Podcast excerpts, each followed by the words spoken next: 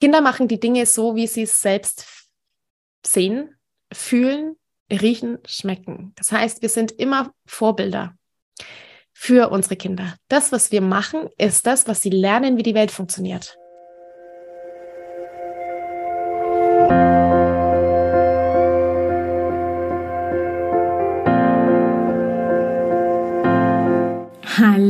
Und herzlich willkommen bei Loslassen und gemeinsam wachsen, deinem Podcast rund um bewusste und bedingungslose Elternschaft.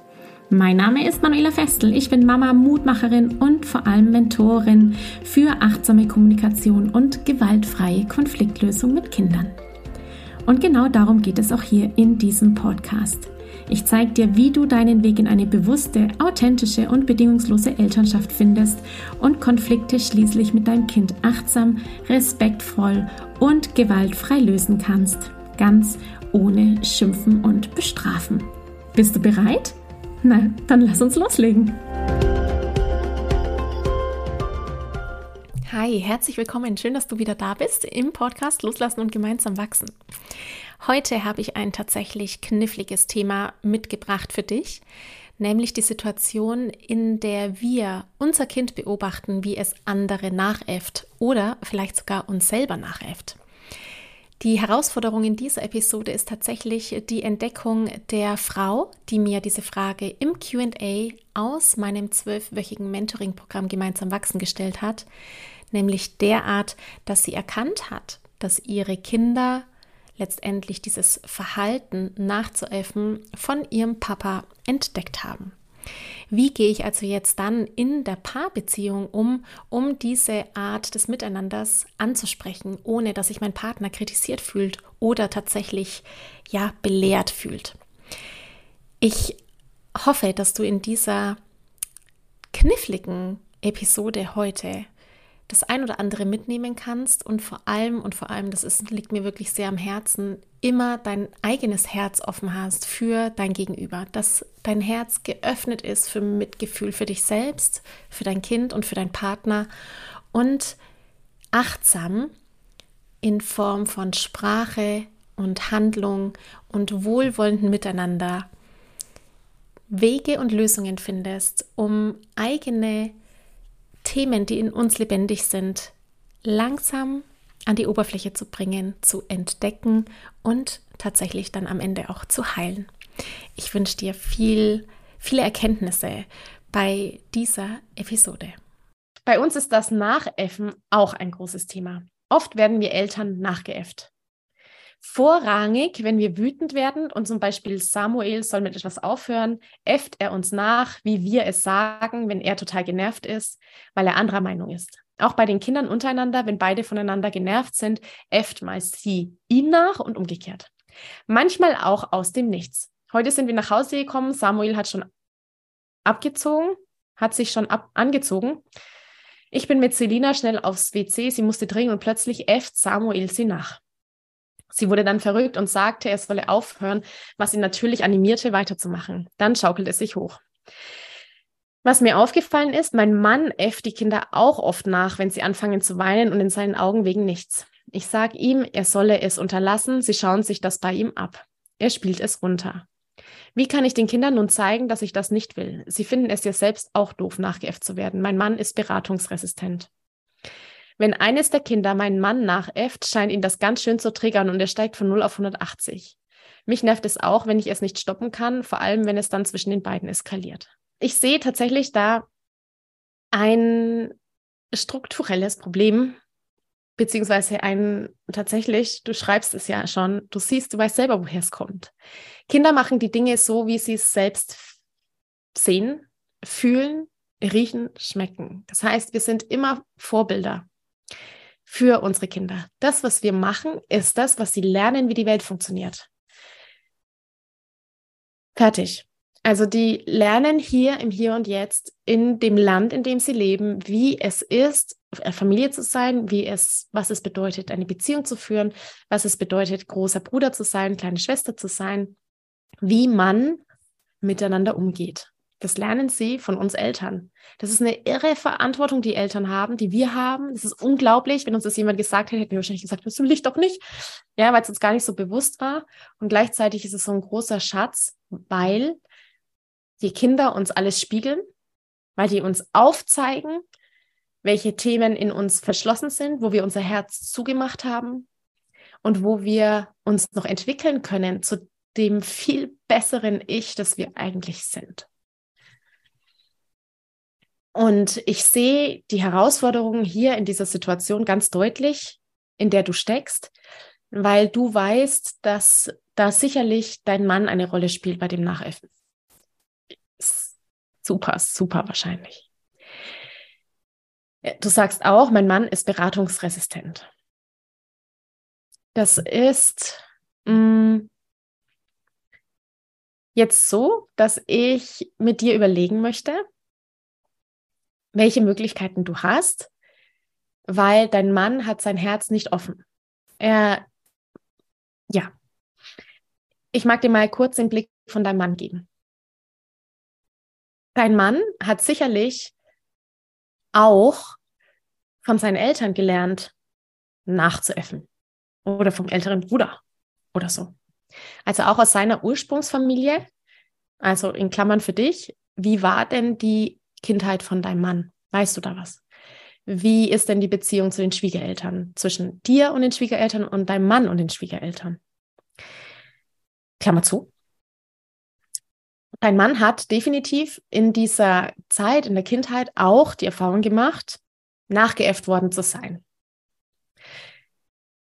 Man fühlt sich da ziemlich kacke mit dem Nachäffen. Deine Kinder fühlen sich kacke, wenn sie es gegenseitig aneinander machen und ihr fühlt euch auch nicht gut. Warum fühlen wir uns nicht gut? Was macht es mit uns? Warum finden wir das doof, wenn jemand uns nachäfft? So für dich mal zum Klären, was stört dich? Was passiert da? Irgendwie hat es was mit Respektlosigkeit zu tun, im Sinne von, ich nehme den anderen nicht so an, wie er ist. Und in dem Moment, wo ich nicht annehmend bin, nicht Annahme, ja, das erkennst du. Das, das Wort kommt auch in den Modulen vor. Wenn ich nicht annehmend bin, denke ich ja, ich bin besser als der andere. Du bist falsch und ich bin okay. Für denjenigen, der falsch ist im Sinne des äh, Erwachsenen, für den ist es ein großer Schmerz. Es ist immer für Kinder ein Schmerz, wenn Eltern ihnen das Gefühl sind, sie sind nicht in Ordnung. Das Nachäffen macht das Gefühl von, ich bin nicht in Ordnung ich kann nicht so sein, wie ich bin. Ich werde dann quasi verarscht oder ich, ich werde nachgeäfft letztendlich. Ich darf nicht so sein. Das hat was Gehässiges ja auch mit sich. Wir sind dann in dem Moment, oder die Kinder sind dann in dem Moment, wir Menschen sind in dem Moment Objekte. Wir werden objektiviert. Wir werden wie ein Objekt behandelt. Ja, nicht mehr wie ein Subjekt. In dem Moment, wo wir nämlich in einer Subjektbeziehung sind, gehe ich respektvoll mit dem anderen um. Wenn ich aber ein Objekt bin, dann wird über mich gemacht, man beurteilt mich, man äfft mich nach. Das ist schmerzhaft, objektiviert zu werden, wie ein Ding zu sein. Und das ist der, das ist, findet zu 90 Prozent ständig statt dass wir wie Objekte behandelt werden. Auch wir Erwachsene werden wie Objekte behandelt. Wenn du beim Arzt bist, zum Beispiel, bei deiner Geburt. Es gibt sehr viele Momente im Alltag, wo du als Erwachsene ein Objekt bist und im Miteinander, was wir so gestalten, wie wir miteinander gestalten, sind wir oft Objekte. Wir führen oft Objektbeziehungen.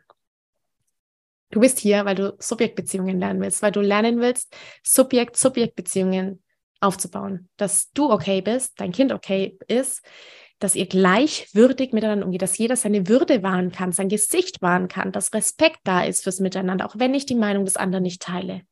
Dass ich eine Haltung entwickle, die in mir sagt, ich bin okay und der andere auch. Und ich muss nicht über den anderen urteilen, ich muss ihn nicht bewerten. Ich darf das, was er macht, total doof finden und doch finde ich Lösungen. Für Erwachsene wie auch für Kinder. Bei deinem Mann ist es so, der ist auch objektiviert worden. Eindeutig. Und es passiert jetzt folgende Strategie. Werden wir objektiviert? Kinder? Werden Kinder objektiviert? Sind sie Opfer? Sie können sich nicht wehren. Da ist ein Erwachsener, der macht irgendwas mit mir. Und es ist so ein Schmerz. Es ist so ein Schmerz, objektiviert zu werden, dass wir diesen Schmerz weitergeben. Wir geben den weiter, ungefiltert. Kinder geben den ungefiltert weiter und Erwachsene auch, bis zu dem Moment, wo sie sich dessen bewusst sind und bereit sind, hinzuschauen. Kinder geben den insofern weiter, als dass sie dann irgendwann mal zum Täter werden, indem sie andere Kinder objektivieren. Also sprich, rein auf psychologischer Ebene Täter-Opfer-Geschichte. Da ist jetzt dein Sohn, der ist Opfer geworden von Nachäffen von seinem Vater und gibt dann das Nachäffen weiter an die weniger mächtige Schwester, an die jüngere Schwester mit fünf, um diesen Schmerz, den er eigentlich in sich hat, irgendwie loszuwerden. So. Und jetzt stehst du da als Mama und erkennst das. Du erkennst jetzt da, die, die Ursache, die ist eigentlich woanders begründet nämlich eigentlich in der inneren Arbeit bei deinem Mann. Deinem Mann würde es für, sein, für seine Entfaltung unglaublich gut tun, dahin zu schauen. Unglaublich. Für euch auch.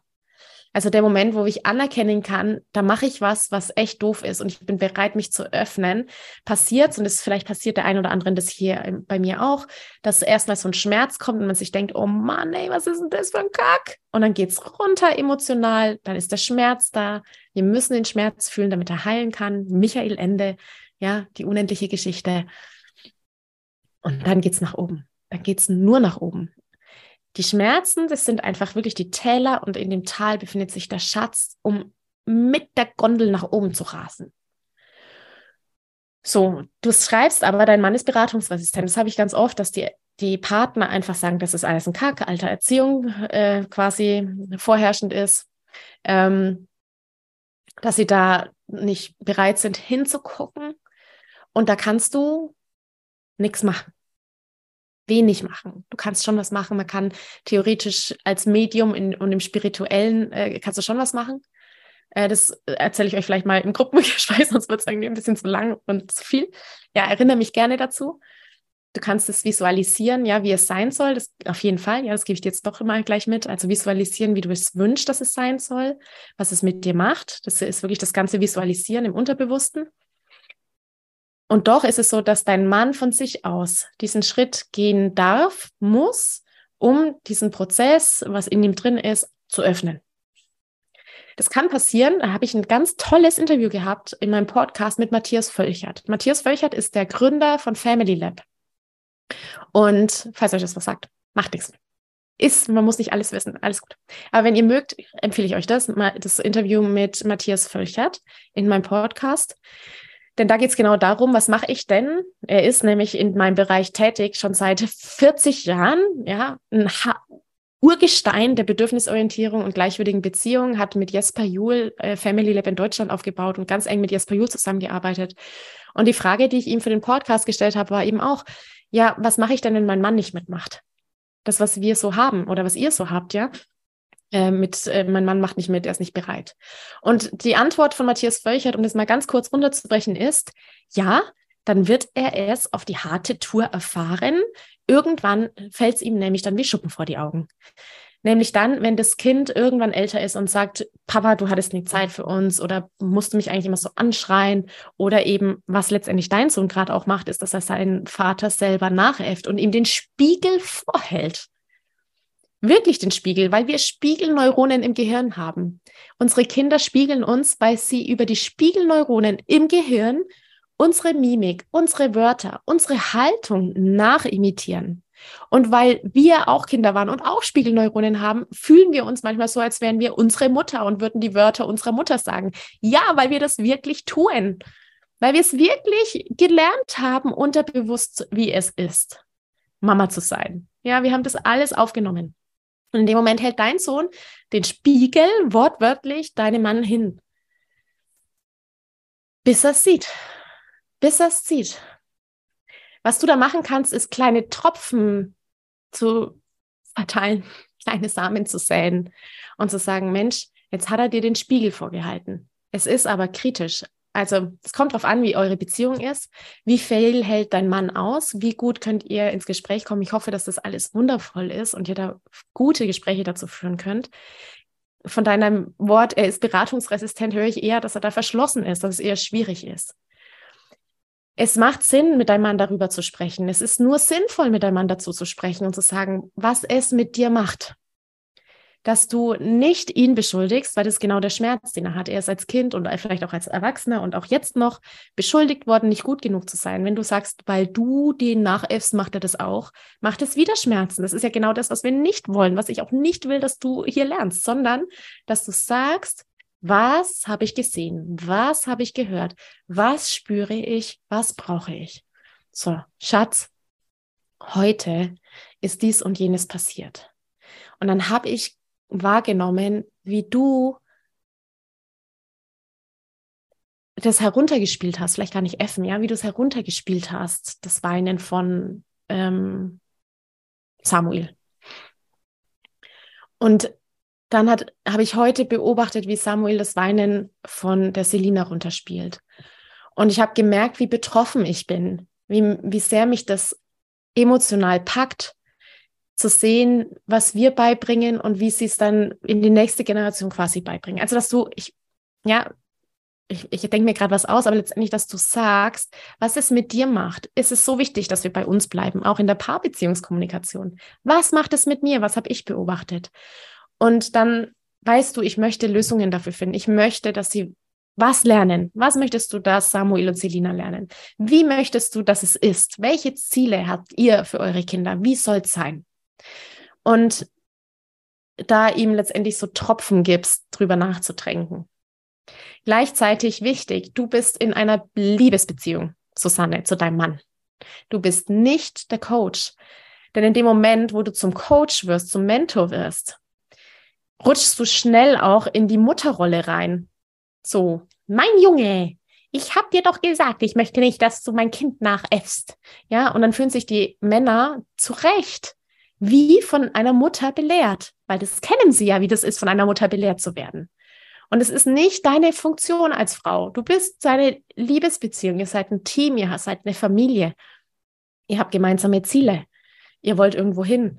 Du bist nicht Coach und Mentor. Wenn er bereit dazu ist, könnt ihr euch austauschen, ihr könnt Konflikte lösen, ihr könnt miteinander wachsen, aber du bist nicht in der beratenden Funktion seiner inneren Konflikte.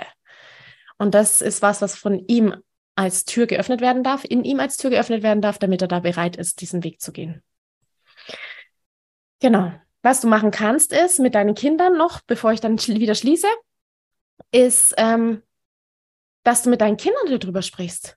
Und zwar ehrlich.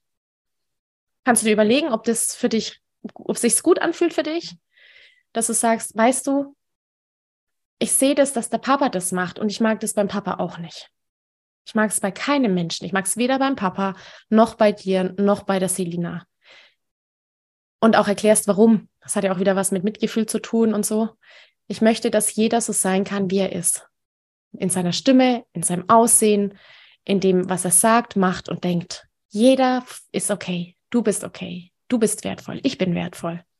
Vielleicht helfen da auch passende Bücher zum Selbstbewusstsein stärken oder Affirmationen, die ihr miteinander lest. Ich bin Affirmationen.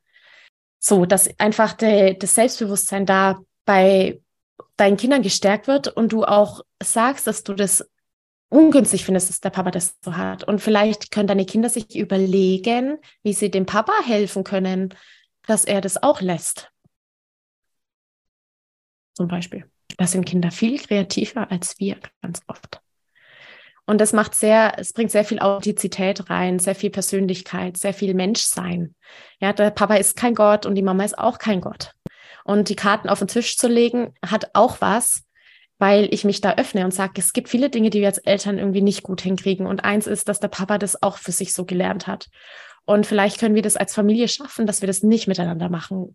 So grundsätzlich, weil ich mir respektvollen Umgang mit allen wünsche. In der Familie und auch im Außen. Eine der ganz, ganz vielen Fragen, die ich immer wieder bekomme, ist es, was mache ich, wenn mein Partner anders erzieht als ich? Und genau dazu möchte ich dich zu meiner Live-Masterclass, meinem Live-Vortrag am 22.06. einladen. Er heißt, mein Partner erzieht anders als ich, wie ihr als Paar eine achtsame Erziehung gemeinsam gestaltet. Ich werde dir hier in diesem Vortrag Einblicke geben in die Rolle der Partnerschaft. Natürlich auch Einblicke, was Vatersein bedeutet und was Muttersein bedeutet, wie ihr gemeinsam Führung und Verantwortung für eure Beziehungen habt und gestaltet und natürlich auch Einblicke geben in die ein oder anderen Konflikte, die es da so gibt. Im Anschluss an meinen Live-Vortrag gibt es außerdem eine QA-Session. Das heißt, wenn du live dabei bist, dann hast du noch die Möglichkeit, direkt Fragen dazu zu stellen. Mehr dazu findest du in den Show Notes und natürlich auch auf meiner Seite sprachzeichen.de. Ich freue mich, wenn du dabei bist.